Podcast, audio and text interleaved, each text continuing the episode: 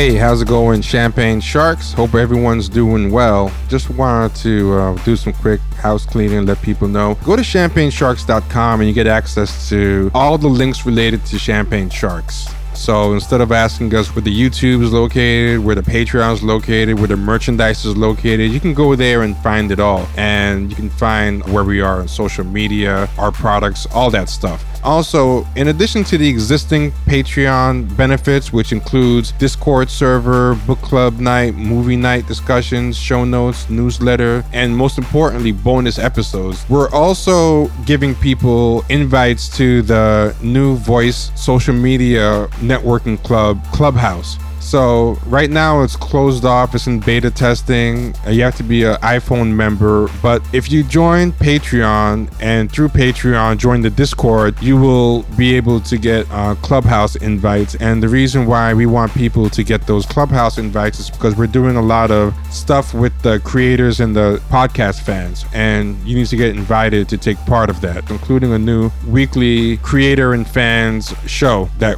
we've started over there where you get to interact with us and with each other. So definitely become a patron for $5 a month at patreon.com forward slash champagne sharks. And without further ado, here is the episode. Take care. We want to talk about an article that's been kind of on theme with a lot of stuff we've been talking about recently. Uh, real quick, though, I don't remember if this is said in the pre recorded intro, but even if you're already a subscriber, uh, there's now an annual option. So you can subscribe uh, at the $5 or $10 a month level, but you could pay for a year at a time and you get a a 10% discount. So consider that if you're already a patron, consider um, upgrading to the annual option at champagne patreon.com champagne sharks. Or if you haven't signed up yet and you're thinking about signing up for the first time uh, consider doing the annual option and saving $10 10% instead of doing the monthly option. And go to champagnesharks.com for just all the links related to the show. And without further ado let's get to guest, Colin Broadmoor, and I'll let you introduce yourself and uh, where people can find you and what you do, and you know why people should listen to you, and then we'll get into your article. Yeah, how do you do? I'm Colin Broadmoor.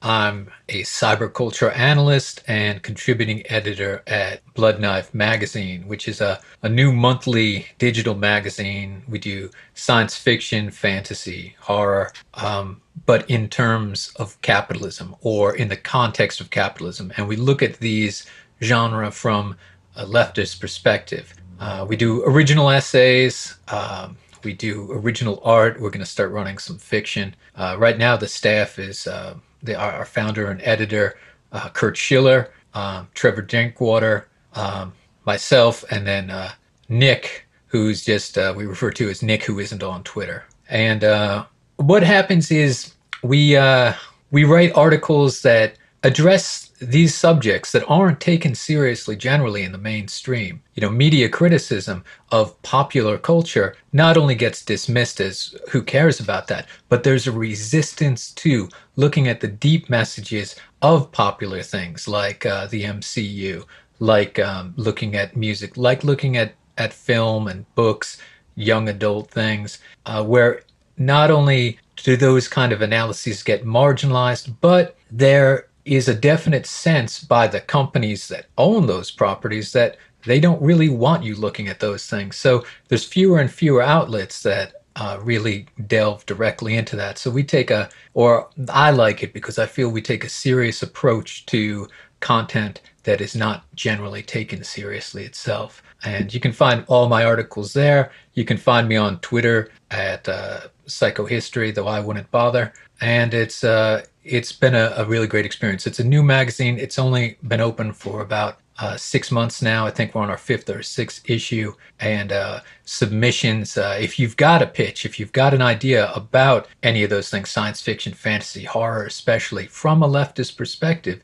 uh, send it to Kurt at bloodknife.com and he usually gets back to people within a week. The other important thing that I should mention is that we uh, it is paid. Uh, we do pay, and we try to keep a, a fairly good side on the uh, the market rate.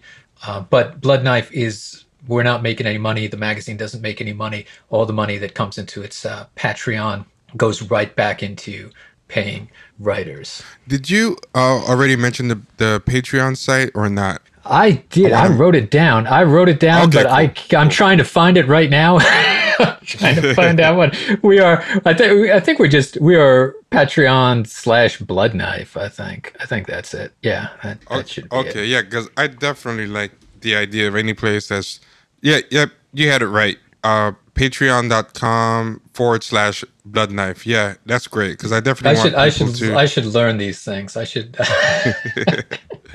oh, and you guys have an annual option too, so that's that's pretty good. Yeah. Um, yeah, yeah, yeah. So that's that's pretty good because I mean, there's so few avenues willing to um, pay a market rate for stuff, but also to get into any of these places, you kind of have to do a lot of direct. So um, doing like intelligence stuff that goes against the grain further hurts your uh, chance of you know getting stuff published. So I think that makes even more uh, incentive in people's minds to not do the kind of stuff you guys are doing at, at Blood Knife because I think you can't really, I think, do something that comes out too hard against the content glut. And when your newspaper is owned by um, Time Warner or owned by uh, Jeff Bezos or you know so, something like that, like I don't think it's really incentivized because even journalism now is part of the content glut. So right. Right. I mean, if you and and I come my my particular background uh, before I started writing for Blood Knife and my my day job now is I come from academia. I write uh, journal articles about subjects that no one will ever care about, and um, you know nobody ever reads. And if I were to try to write about these issues that you know would be of interest to people, would be something that the general public recognized that's never going to make it through uh, a journal process because the subject matter itself is not taken seriously, let alone from a leftist perspective. I think one of the catch 22s about this stuff that allows it to be under examined is even because on an individual level, it's a lot of the things you describe in here um, ephemeral, low stakes, endless, a glut, you know, cheap, disposable, not owned, in a cloud, uh, not tangible, not revisited very often because it's always being pushed out of your awareness. Uh, like none of it feels like an important, lasting work. It's easy to kind of, you know, dismiss it, but cumulatively, it's the biggest shaper of culture right now. And people, I think, underestimate its worth as something to be criticized seriously um, because because it has that built-in defense of, oh, are you really gonna um, talk about the impact of like slash fiction on society? Are you really gonna talk about um, the negative impact of Marvel movies? They're made for kids, dummy. You know, but that same place will write something about how there being a female Jedi is uh, inspiring women. Every like, it, there's kind of weird right. hypocrisy to it because when it's time to cheerlead and champion this stuff, they will claim that Lady Ghostbusters is breaking boundaries and inspiring young girls, and Wonder Woman, the movie, has shown young girls for the first time that women can be heroes, as if no real woman has done anything heroic, which is insulting in in of itself, or right. that that you have to raise money to send kids to see Black Panther because it's going to help them climb out of poverty or something. It's it's all this weird stuff. Yet the minute you criticize it, um, one of the fans will be like, "Oh wow, you know, look at me! I'm criticizing a movie for um, kids. The one that I was just saying was going to save the world. You know, how stupid are you?" Or the publications yeah, will yeah, say I that. Mean, it's, it's an interesting world. If the second you press pause on any of the constant this is great. This is saving us. This is the next big thing. This is fighting trump or whatever it was two months ago you know? The second you say okay well let's really look at that then there's immediate pushback. And uh, it's it's one of those things where the power of media as you said shapes the culture. It shapes everything that we understand about the world. If you think back to the moment the moving image gets introduced when movies or, or before that Nickelodeon start happening and we have the moving image, people in across the world aren't traveling. You know, nobody is able to go and see a live lion, let's say. Some guy from Kansas isn't able to go see what a lion looks like. So Hollywood brings him a lion and puts it up on the screen. It gets to define the lion. it gets to define social practices. There's a there's a book, um, and I'll remember the author's name 20 minutes after this interview is over, about how the way we kiss was invented by Hollywood uh, romantic scenes. Social practices, how we hold ourselves physically, how we look at each other, are all shaped by these moving images that we're constantly bombarded with because we can't get out into the world. We can't go out and meet people from other cultures all the time, or, or most people can't. I mean, fortunate people can travel, but for everyone else, so much of our life and our understanding both of ourselves and every other human being, animal, everything on the planet is handed to us through media representation. And then at the same time, you're not supposed to look behind the curtain on any of that. Is is that a book by Neil Gabler? Oh, I think it might be. I think it is. Yeah. Yeah. yeah. I I I have that book. It's uh if it's what I'm thinking of, it's Life the movie, How Entertainment Conquered Reality. Yeah, I think that is it. Yep. Yep.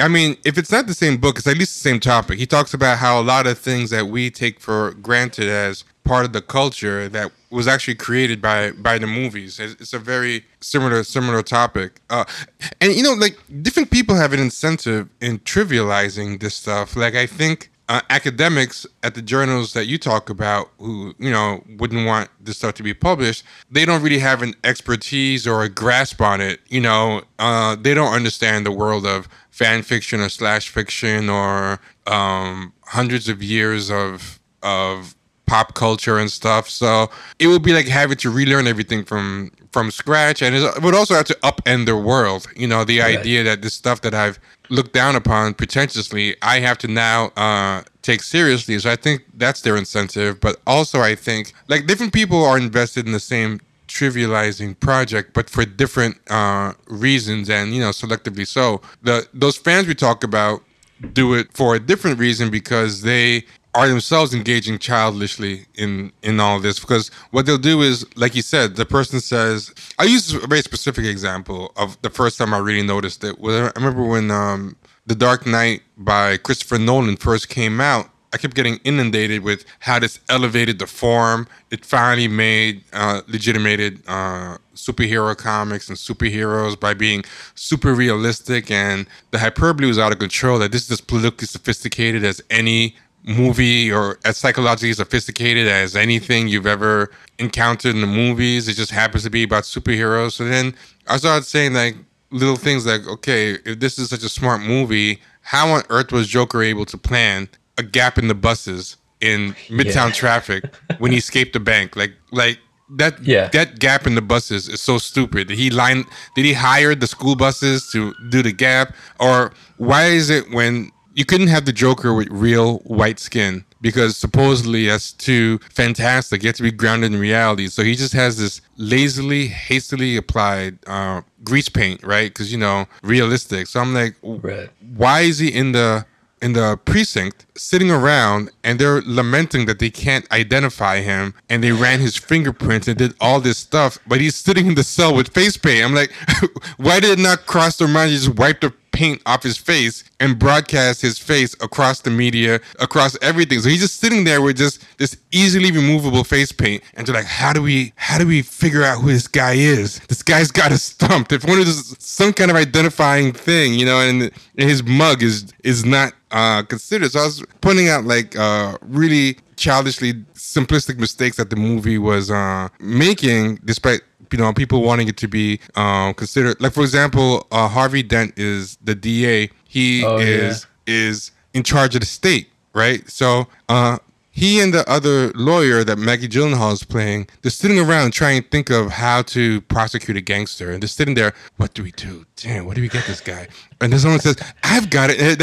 Uh, uh, but they were waiting for this guy for so long. Bat, they had enough time for Batman to go to like Hong Kong or something. I don't know how he crosses the international waters. He gets this guy, brings him back across international waters again. Like somehow he nobody spots him flying across. I don't know how much fuel is in that um whatever yeah. bat tank that he has or ba- that's right. bat, bat plane comes back when he finally gets there that's when they're finally thinking okay what are we going to charge this guy with like so, so, you were trying to think of how to extradite this guy do all this stuff you had no case it took you like weeks or however however long it was to come up with RICO, which is like you know five seconds brainstorm is the first thing you think of. But on top of that, your state DA RICO is federal. You don't get to prosecute that. A, a, DA cannot prosecute RICO. That gets taken to um, the federal prosecutor. Uh, that gets bumped up, so it wouldn't even be your, be your case. DAs can't can't do RICO. So you know, I was just bringing up all these all these dumb stuff. I'm thinking, okay, after all this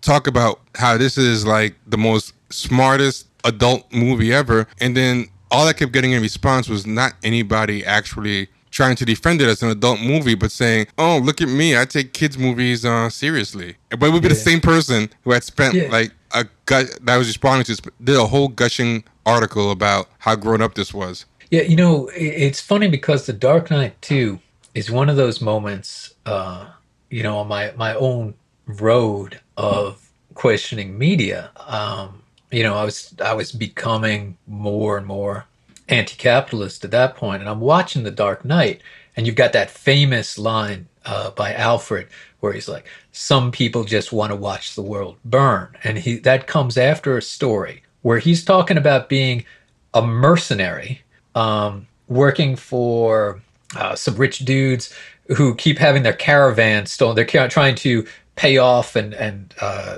places and they're sending all these gems around and some bandits keep stealing all the gems. And so they send alfred and his friends in to kill him for ruining up this supply line this bribery supply line.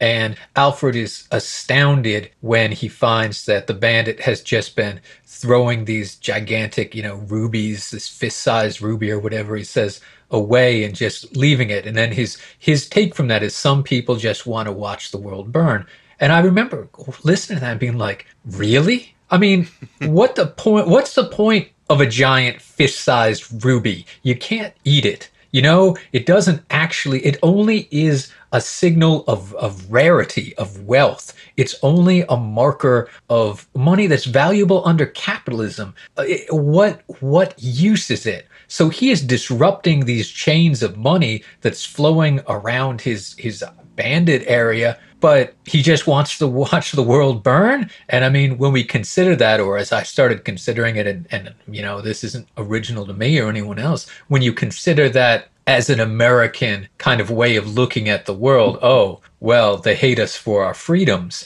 And these kind of vague, nonsensical generalizations that we use to avoid looking at the rationale behind the actions that resist our empire. And it's it's something that that struck me. The Dark Knight is you know a kind of a turning point, I think, where a lot of people, myself included, you know, started saying we have to start looking at this. We have to start thinking about what these media really are trying to tell us.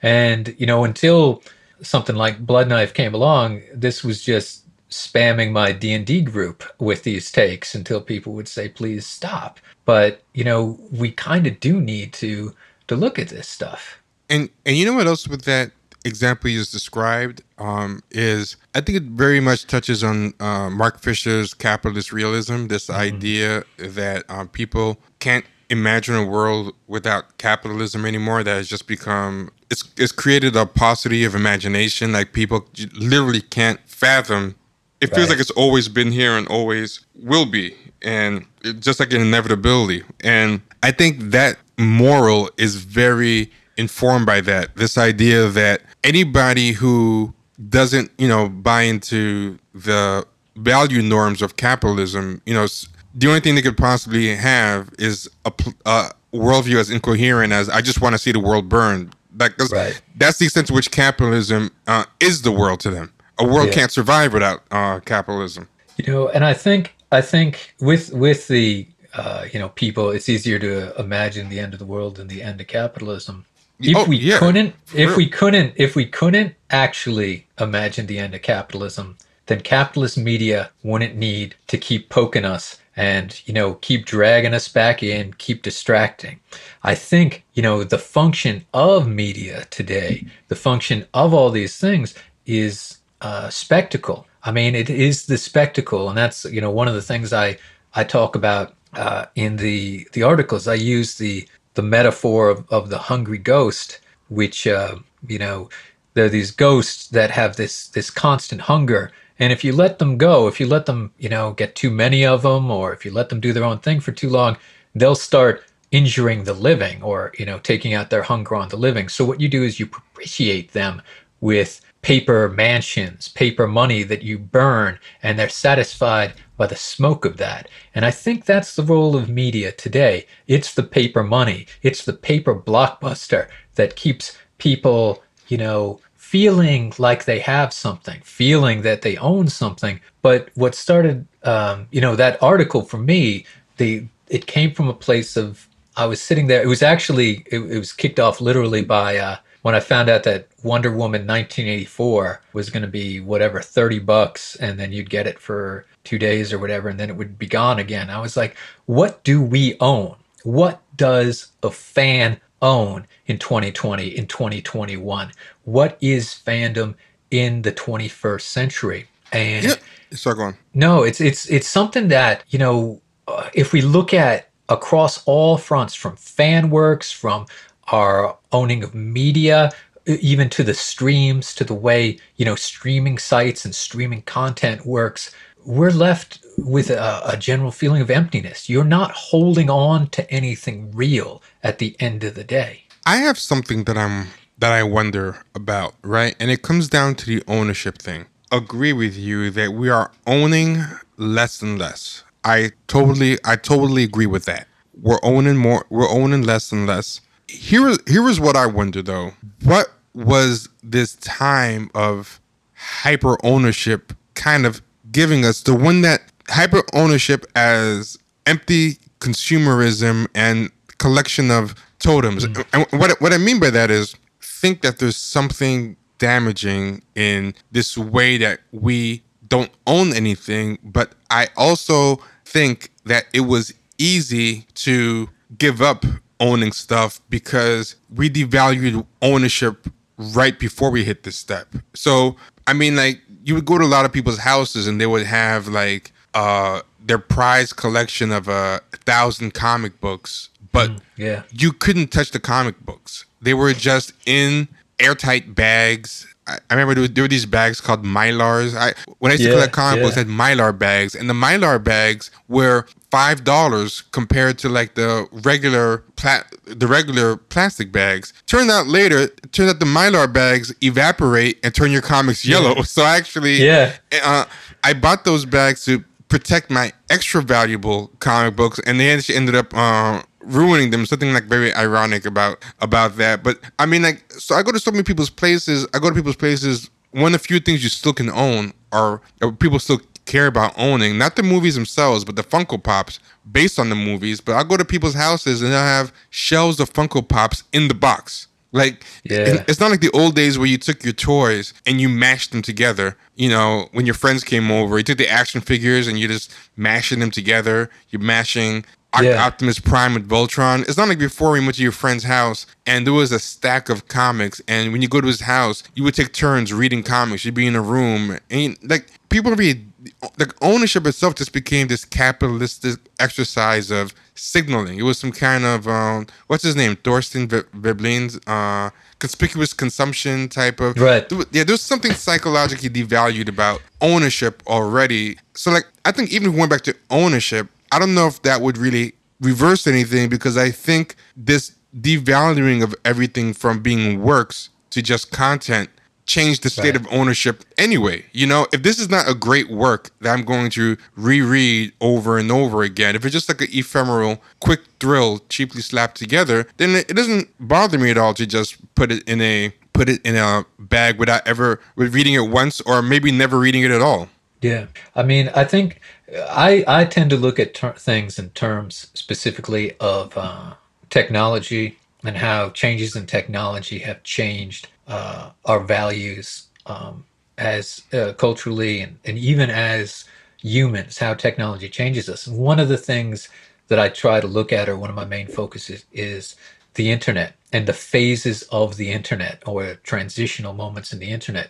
And one of the things that play into what you're talking about there, there's always there was always that one guy that you would know who had to have his comic books in a bag to begin with, whereas everyone else was, you know, reading yes. the comic books.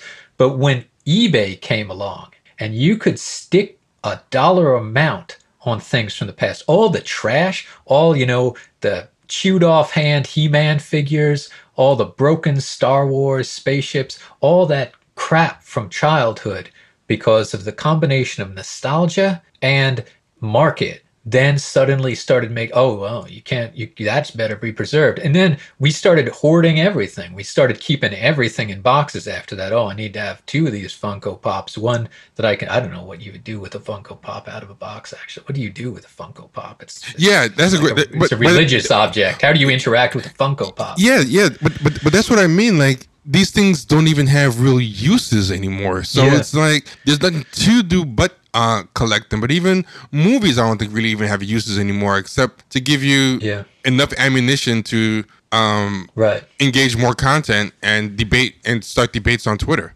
Well, exactly. I mean, there's there's really only two genres of movie now. There's only two types of movie that exist now. There is a movie that is not merchandised at release, and a movie that is merchandised at release. Yeah. And they're treated in completely different ways.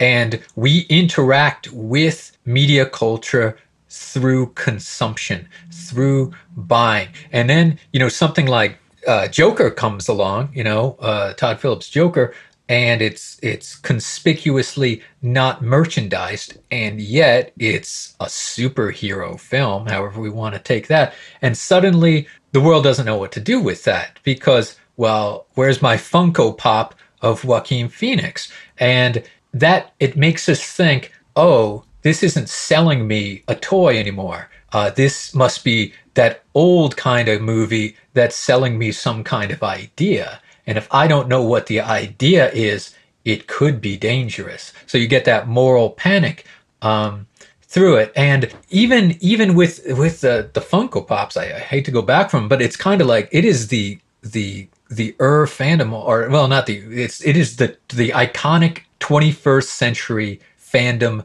artifact because it serves no purpose. It does nothing. You can't even play with it. You can't even make them fight. I mean, what would a fight with Funko Pops look like?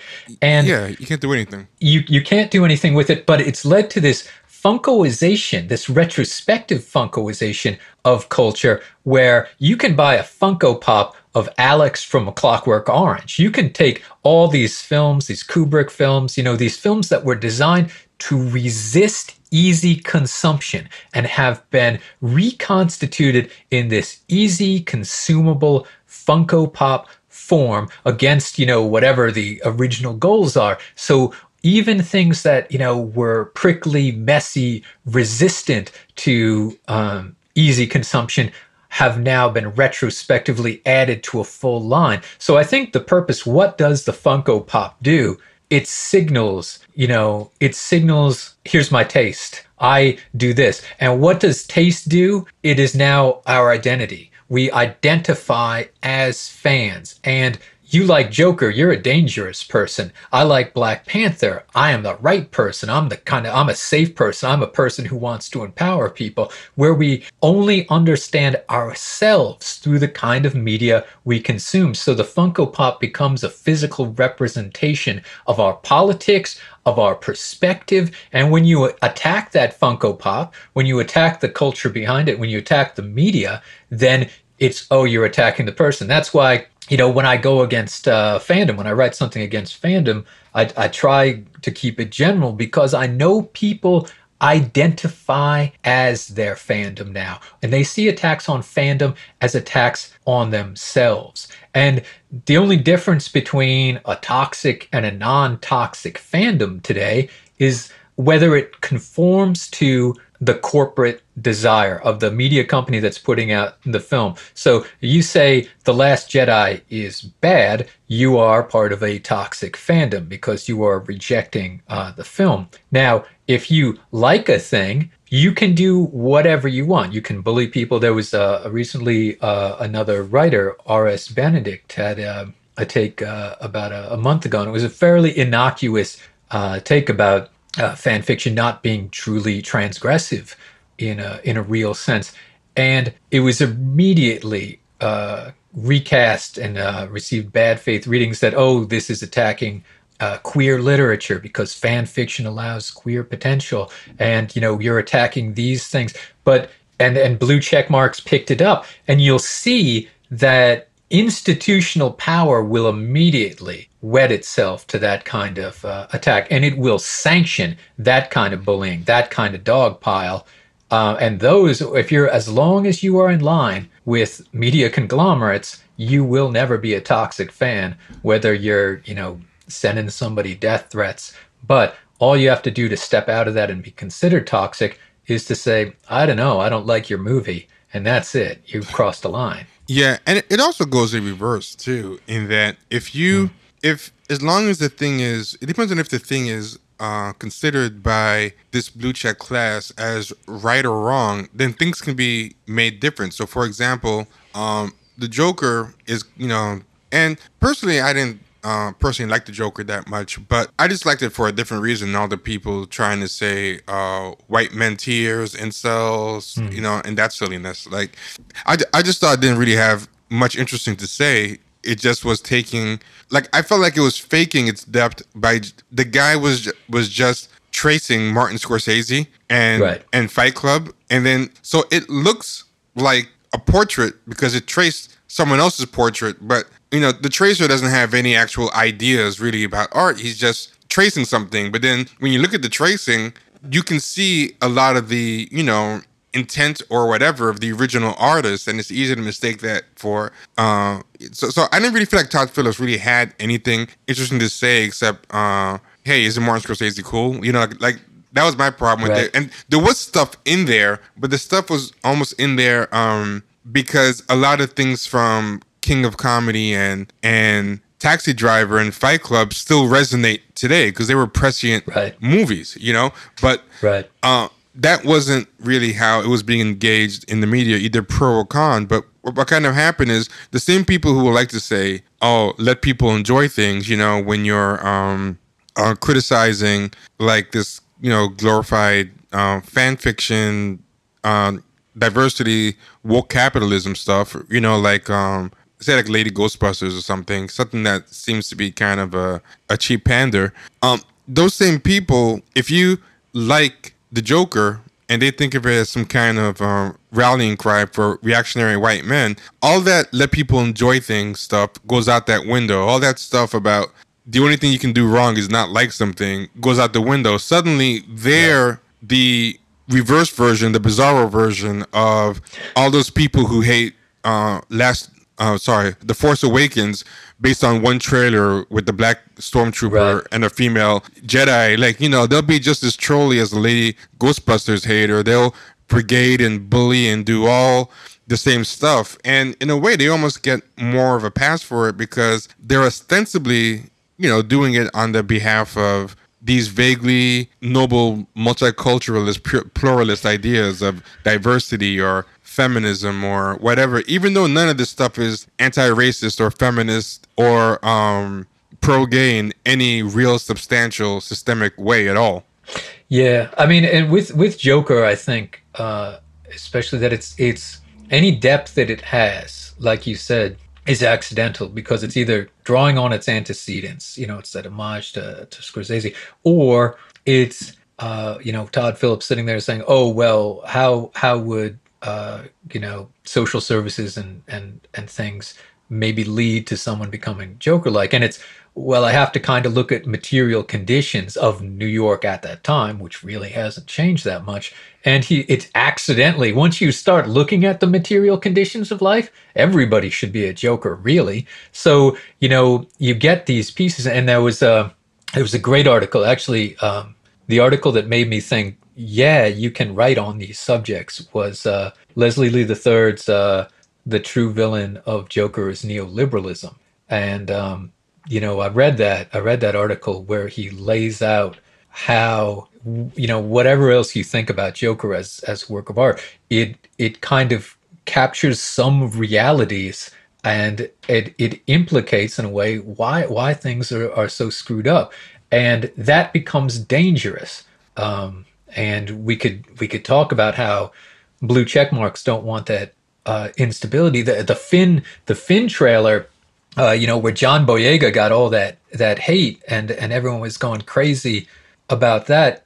And you know, the argument for fandom is that it will, uh, you know, fan fictions, fan art, fan works allow these marginalized voices to come out. It'll, it's a, a way to uh, kind of bring out something that's that's better than the actual content. And i the other the other day i sat down and i looked at it because we can we can there are ways to trace this. There are ways that you can put your finger down and say okay let's test this theory. And one of them is the force awakens where uh, alan dean foster is writing the novelization for the force awakens. He's writing the uh, he's setting up the romance between finn and Rey and Disney comes to him and says, "Take that out of the novelization." And he's like, "Well, it's it's in the film, and aren't you going to go with it?" And they say, "No, remove it." So he has to remove that. Now it's obviously set up in the film, The Force Awakens, but we know from the Last Jedi on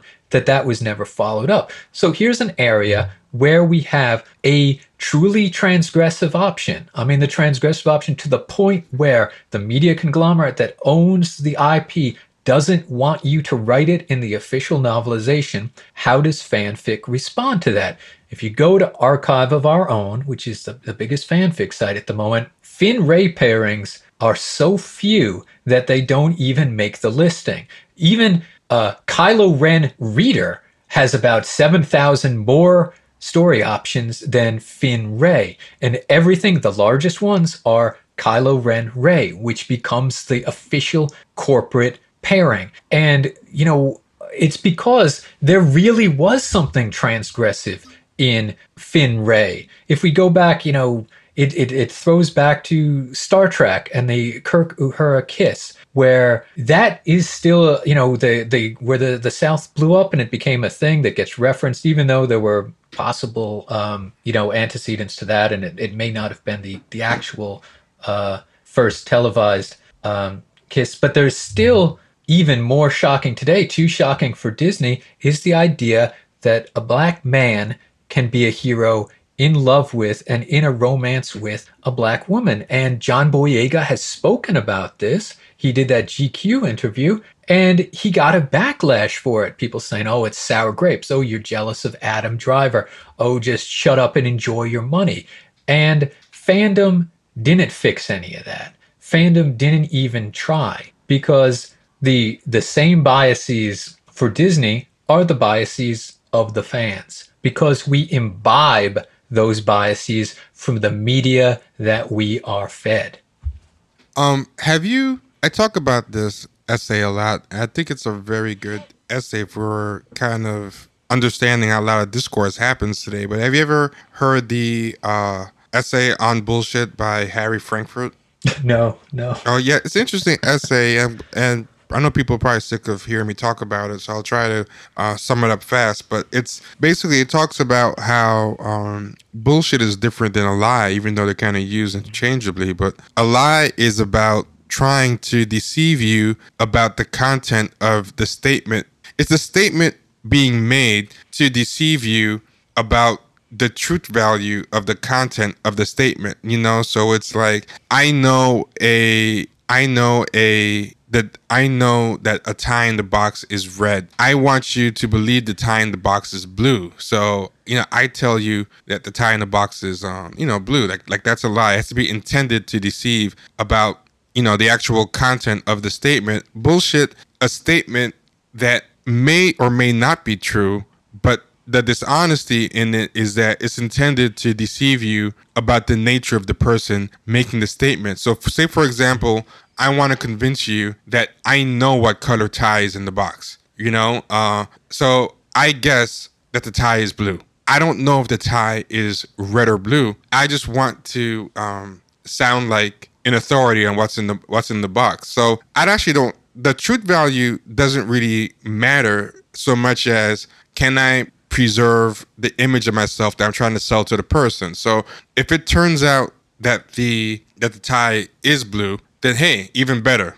I got lucky. But if it turns out that the tie is red, if I can convince the person then that, hey, I think somebody swapped out they're like, "Hey, where did you leave that box? Oh, you left it in that room? Was it unattended? Oh, I think somebody, I think somebody might have went in there. I saw somebody weird come in, and they look kind of funny. I think they might have swapped out the tie. If at the end of the day, say the person buys that, it doesn't matter if I was wrong or not. I've preserved the idea that I'm an authority in what was in the box. You know what I mean? And Right. so so so bullshit is just something that has to be plausible, and as long as it uh, works for selling the idea that I want to sell, uh, the truth acts. The truth aspect is irrelevant, but the interesting part about bullshit that Harry Frankfurt says is that with um, a lie, you have to constantly be aware of what the truth is because uh, to intentionally tell a lie, you have to be telling the opposite of the truth. But bullshit, you don't have to know what the truth is. All you have to do is just plausibly say things that um, you know might be true and sound and sound believable and get people to buy into that and buy into the image of yourself you're trying to sell. And the reason why I bring that up is that I think there's a lot of that with the fandom that you're talking about. And what I mean by that is they'll say things like like and and this goes to your John Boyega point. This is why I went through that digression. Um, those people who go to John, those people when the Force Awakens was first coming out, and all those reactionary white guys were trolling and reacting to John Boyega. All these people, I think, were just doing what we were talking about when they defended him. Like, this is what I like. Um, and if you go against what I like, um, then you're attacking me. And I don't like that. Uh, so I'm going to, you know, say whatever I have to say to defend it. Like, they're just bullshitting. They don't care if it's true or not, but they'll be like, uh, "Why do you hate diversity? This is a big, Right. this is a big um, step for representation and black people. Right. This is such and such and such." But when those people later became uh, Reylos, because I'm sure a lot of those Reylos were among the same types who were, you know, angry at the re- white reactionary nerds, they had no problem treating John Boyega the exact same way that the white Right. because they were just bullshitting. None of it was true or false. They didn't even know if it's uh, true or false because they don't even care so much as is this a plausible argument that will support support my fandom. And I think that's what a lot of fandom is now. It's just bullshit. It's not lies. It's not woke lies. It's just bullshit. They just say Right. whatever is plausible. If I can give a woke rationale to why I'm taking um, this stance that makes it seem like I'm doing it for good reasons. So then, you know, that's the same reason why people will be um, saying, hey, I- I'll give another example Game of Thrones season eight. Throughout the first two or three quarters of yeah, around the first two or three quarters of season eight, a lot of people were saying, you know, the quality of this is really going down. It sucks. But a lot of the people were enjoying the, you know, Slay Queen Khaleesi, uh, the Yeah. Queen of Dragons fan fiction type stuff. Oh, Arya's a badass. We don't care. So they would just be telling you, you know, shh, let people enjoy things. Why are you pushing your, You're being a fascist, a fan fascist? You're forcing your views on people. But then when they botched, when they botched Khaleesi in their eyes and gave her an implausible heel turn and then um, messed up other things and just had a horrible last two episodes. All those same people, I recognize some of the same names uh, attacking and saying, Yeah. and suddenly all that you can't be negative or let people enjoy stuff was out the window because it was bullshit. It was never true. It was just saying Yeah. whatever you have to say to defend your fandom. Well, that's. I mean, I think it's something that's that's changed um, recently. We might even be able to put a date on it because if you go back, you know, when I was a kid in and, growing up in, in fandom and things like the the nineties, the fandom wasn't thought of in terms of social justice. Um, you were a nerd. I mean, you were a nerd. You knew that it was your own thing, and you and you liked it. You liked Doctor Who not because you were changing the world or empowering people. It's because you liked Doctor Who, and you were the only guy who who knew it. Um, but around the Obama era, I think specifically around the debates for marriage equality, you start getting uh, these shows, these fandom directed um, TV shows. Sherlock Holmes. Sherlock Holmes is a fandom that is one of the oldest fandoms, and it's a fandom where you see every phase of fandom in. But you take a look at the Sherlock TV show uh, that came out around that time uh, in the Obama era. You took a look at the Robert Downey Jr. things where they play at, you know, they they use the, the queer baiting. They play at the oh, isn't this cute? We're going to keep mentioning. Uh, this pairing together or keep making it look like Holmes and Watson may be these romantic partners with a nod and a wink while we'll, you'll never you'll never actually get them to be romantic partners and you know uh, J.K. Rowling starts you know after finishing all her books suddenly is like oh and Dumbledore was gay too and all these things come out and suddenly fandom starts adopting or co-opting really and appropriating the language and uh, identity of social justice. It suddenly sees itself as part of the fight for marriage equality. Before that, slash fiction, from when it starts in Star Trek, when it continues up into that point, everybody knew that it was mostly written by straight white women who just kind of fetishized in a, in a kind of questionable way um, you know, same-sex relationships between men. A lot of it was ex- had extremely homophobic content. It would always fit into a who is the wife, who is the husband in this pairing kind of thing, which has now uh, become transferred to the more acceptable who's the top, who's the bottom. But it really comes down to the same thing. But during that fight for marriage equality, um, and that wasn't so long ago. Uh, it really adopts and sees itself as a wing of that fight. Oh, we're normalizing these relationships. We are celebrating same sex relationships. No, you're just doing what fandom always did, but now you're justifying it by pretending that you're an activist for other people's rights, for human rights. And then this got expanded out where it's now, oh, if you're attacking fan fiction, you're attacking queer voices, you're attacking diversity uh, you're attacking, um, you know, oppressed people. When, um, as of 2012, I think it was like still Archive of Our Own was uh, 76% of the authors were, were white. I think it's come down a little bit, but I mean, still it's overwhelmingly uh, produced uh, by white people and by white women, especially. Um, so it's one of those things where it now has taken on this appearance. And it's exactly like you said, it's the bullshit of social justice because it has borrowed it and just poses as a force of social justice. But if we look at any one thing that it claims to do, we find out that it either doesn't succeed or doesn't even try to do those things.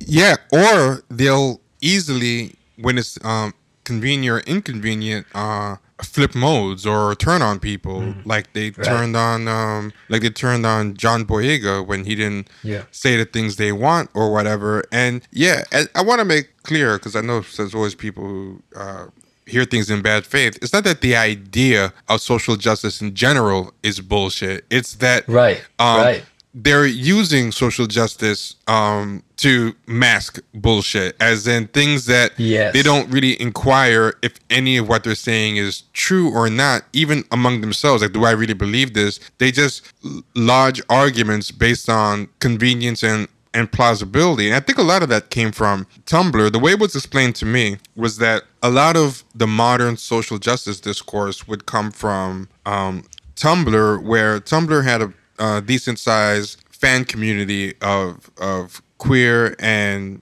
and of color people. And one thing that they would try to do to help win shipping wars, you know, where they would say, uh, the example that you know was given to me a lot was um, these sh- these ships that would happen with. There were two that I was given as examples. One was Sleepy Hollow, where there was a black woman on the show, and the other one was Doctor Who, where one of his um, one of his companions was a was a black woman. And mm. what they would say is, oh, uh, they would work in real social justice issues or whatever into defending the ship. Like, you know, uh, black women have been historically oppressed in this way and they have been, you know, uh, forced to conform their hair. Like, at some point, someone discovered that this was a good piece of ammunition to lend legitimacy to the ship, as in saying, hey, if you advance this ship, uh, you're actually um, one of the many reasons among the fact that you know I just like this character and I see myself in this character, and if I see her hook up with the hunky hero, I'll feel validated in a way I never have watching fiction before, where it's always the conventionally attractive thin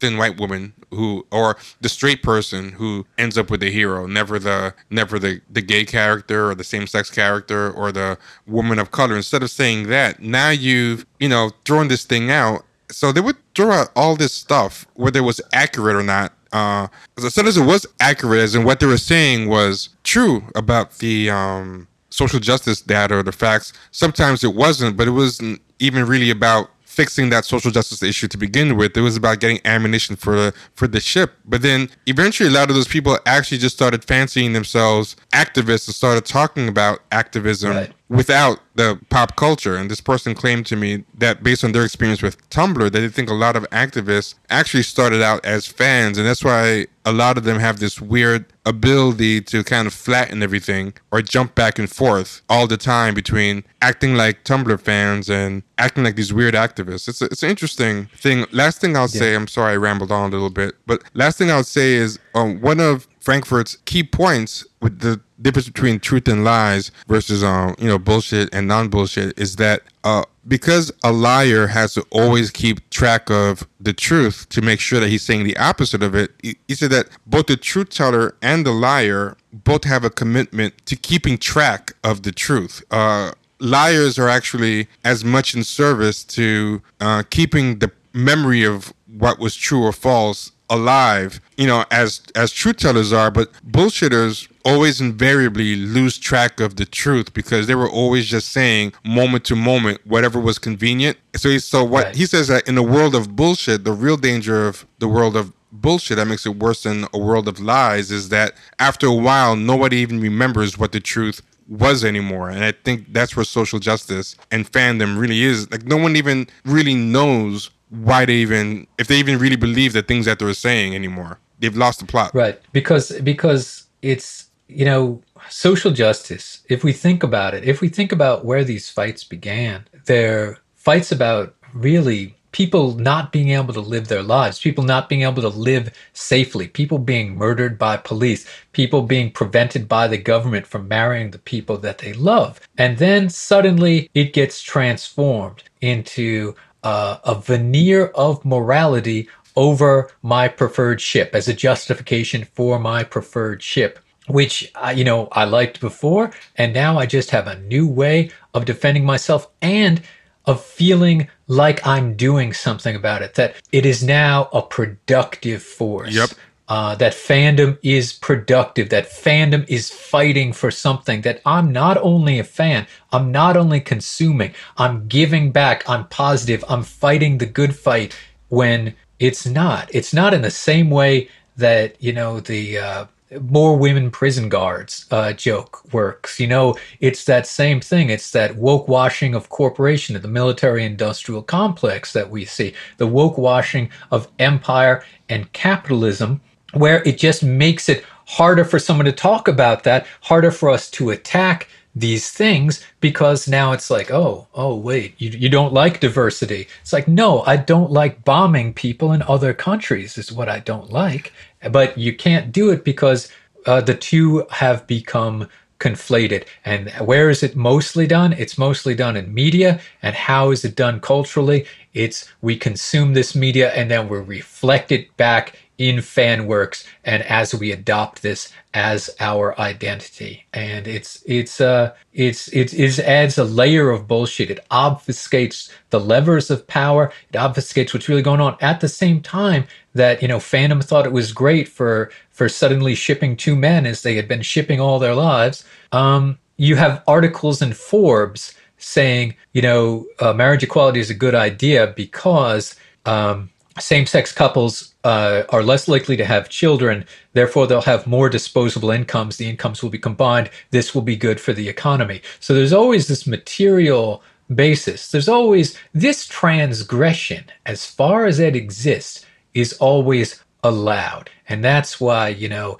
you will see uh, corporations play with fandom because it becomes free PR for them. It's great to turn people into mini fanatics for your product. You don't have to defend it yourself. They will add content for you. If you don't want to put down uh, a queer pairing, don't worry. Somebody out there is going to write it for you, and you can just wink at it, and everyone will think how great you are for allowing it to go. When a truly subversive fan work is something that the IP with the intellectual property holder would want to shut down. Something truly transgressive is not allowed to exist. So if you see a fan work getting, you know, out there, you got to question who allowed it because at the end of the day, we own nothing, we have control of nothing.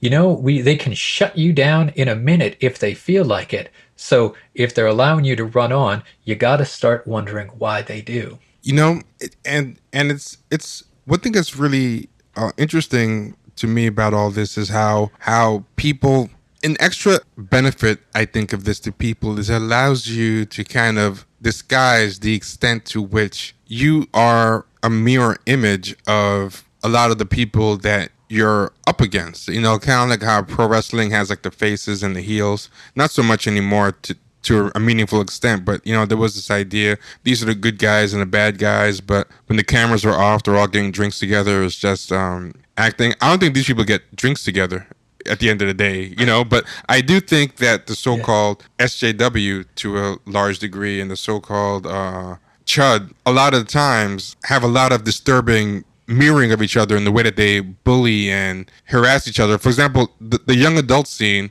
I think if if the if the comics and video game scenes is a place where young white men are vastly bullying everyone else, then I would say the young adult scene is a place where the chuds are a lot of times um, women and uh, POC. Like a lot of the controversies there are so insane. You know, like with that student who was complaining about um, right. some silly YA book that was being forced to be read and that it wasn't very good, and Roxane Gay and all these like respectable blue checks led like a bullying brigade, and I was like, how is this different than what Milo was doing when he retweeted Leslie Jones and got a people a lot of people swarming like all these big name blue checks and YA authors with huge followings were just weaponizing their followers to attack the student. It was the most ridiculous thing, but because it's you know POC doing it, they're doing it in the name of you know fighting the white male hegemony of the old canon. It, uh, it's it's fine. It legitimizes the something that to me is just a mirror version of the same thing people are saying is bad. Yeah, because I mean, I think if you look at it, if you think if you look at it, that that horseshoe works because both sides, both the reactionary forces and you know what, what we might call the the woke side of things, they're both defending consumption. They're do- both defending blind consumption. Yep. They just want you to consume different things. One side wants you, you know, uh, to be oh well if we get rid of if we get rid of statues of, of slave owners uh, how are we going to remember um, that that slavery happened? Like like that's an actual argument. Well why don't we put up a statue of someone who led a slave revolt? That's not going to happen. So it's certain types of consumption that they fight about and that they want to protect. But both of them want to protect these same systems of of uh, consumption. And to an extent both sides benefit from the system as it is. They benefit and the blue checks ride on the ephemera, you know, that comes out of this media spectacle, this circus that we live in. That's otherwise they would have no relevance yeah. to us. All these pundits, all these takes, you know, it's like Trump. Trump is gone now. What do all those Trump reply guys do now? Now they have to find things to complain about, like Phoebe Bridgers breaking a guitar or something. I mean, yeah. they have to try to reinvent themselves because they have nothing to talk about, because all they've been doing is feeding off the shit that has been laid down uh, over the years. And without that, without that that entire economy that entire take economy the entire cloud economy on both sides collapses. And you know that is really the the the anti-capitalist anti-imperialist game is to defeat all that and all those people are opposed to it. And once you start coming in with a leftist take you will find out who is actually on which side. And the answer is all guns are going to be pointed at you you know, you know what's interesting about that too is that I think in a very real way, everything is one genre, and it's the genre of content or takes. Like even movies are takes. Like like like you brought up how right. I think you said Wonder Woman 1984 is like a two and a half hour Snapchat, which is right. you know a great way to put it. uh, or some movies feel like a giant um, Twitter thread, or they feel like a, a combination of um, Tumblr re- Tumblr gifs, uh, t- Tumblr gifs. That's, that's that's all they are. And I think in a very real way, everything is kind of like a movie is not really a movie. A review is not really a review. The interview around the movie is not really a review. The behind the scenes uh, coverage of the movie and how it was made is not really documentary. They're all just um, content and takes, and they're just disguised as different things. So everything kind of feels the same. Like when you watch a show and when you listen to the podcast about the show, there's a way in which they feel like they have equal weight or equal level of substance, right. which is nothing at all. Like like it's not a compliment to the podcast. It's a uh, insult to like the series. Like the fact that the the quick coffee the, the quick um, coffee uh, talk talk uh, shop that you have after feels just as substantial as uh, the one hour episode you just watched, and then the Twitter thread after it might even feel even more substantive than than the show. Like everything feels the same in the way that it didn't before. Like reading a Pauline Kael review of The Godfather did not feel like an extension The Godfather. Like The Godfather in fact the movies of today, but the um the review by Pauline Kael was very much a work in and of itself that was trying to be something distinct from the movie. Like not only so the movies and the interviews on Johnny Carson and the documentary maybe about the making of a movie. Like there's a very good one about the making of um, Apocalypse Now that a lot of oh, people oh, yeah. talk oh, yeah. talk about. Uh, or or the review of a movie. They all felt like different things with their own rules and craft and whatever, and they were separate worlds with separate feelings of weight. Like the Johnny Carson thing might feel a little bit more like fluff or whatever. The movie might feel feel like you know middle brow. The review might feel very highbrow or whatever. But they didn't all feel the same. But not only did it feel different from each other, but they feel different than the stuff today. The stuff today, on the other hand, all feels interchangeable. The the the interviews just feel like you know parts of the movie. The the takes that they have are not real reviews, but just discussing Easter eggs. Like, hey, what are all, you see? Did these fifty Easter eggs in WandaVision? Like, no talk about, hey, is it good?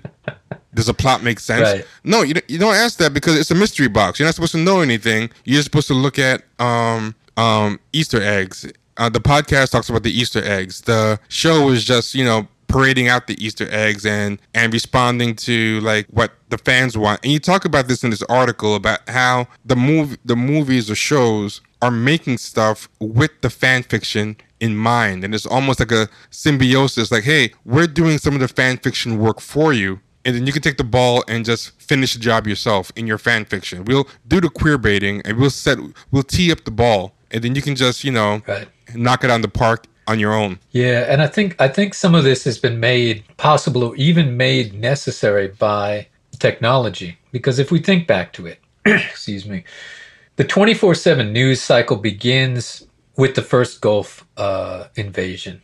You know, we get CNN, and suddenly we need to fill 24/7 news slots with contents, so, uh, with content. So it becomes the birth of the pundit, the birth of the the news take. Before that, there would be nights, you know, you know, you would watch the nightly news, or you would watch the end of the week wrap up news. You would get the paper twice a day, maybe, if you were a real like news freak. Even before that, you go early in the 20th century, the BBC might come to the news and say, There was no news today. Thanks, everybody. We'll be back tomorrow. So we create this this uh, ecosystem where we need unending content, and that starts on cable TV. At the same time, the internet in those early days was supposed to be a repository. Something Patton Oswalt addresses in in uh, his article uh, "Wake Up Fandom" is that um, everything, uh, you know, everything that ever was will be available forever. And that was sort of a promise of the internet that it was going to be this giant repository, that it would connect people, that it would put information in everyone's hand. The cyberpunk rallying cry was that the information should be free, put everything up, you know, internet archive, things like that are ideas of the old internet. But once the internet infrastructure allowed for video and once enough people were online that something could go viral starting around 2005 to 2008 you know with with YouTube and everything else once virality became a thing where nobody uh, just a nobody just a clip of a cat just of a kid at the dentist could suddenly take over the national consciousness it immediately became something that the forces of capitalism said, hey, this is what we want. And since then, it has been a nonstop crowdsourced um, reality TV debacle, is what we got online.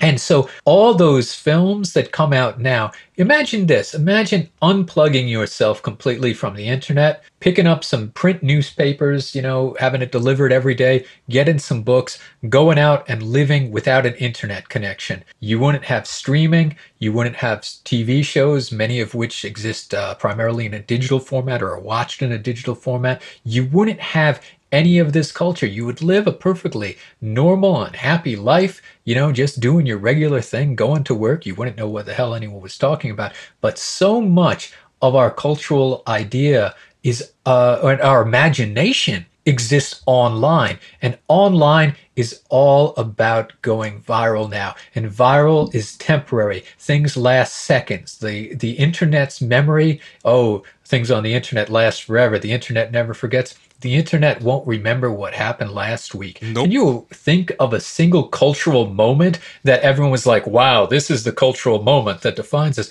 that actually turned out to be something that we were talking about two weeks later? What were the cultural moments of of you know the Trump period? Who the hell can remember? And it just happened.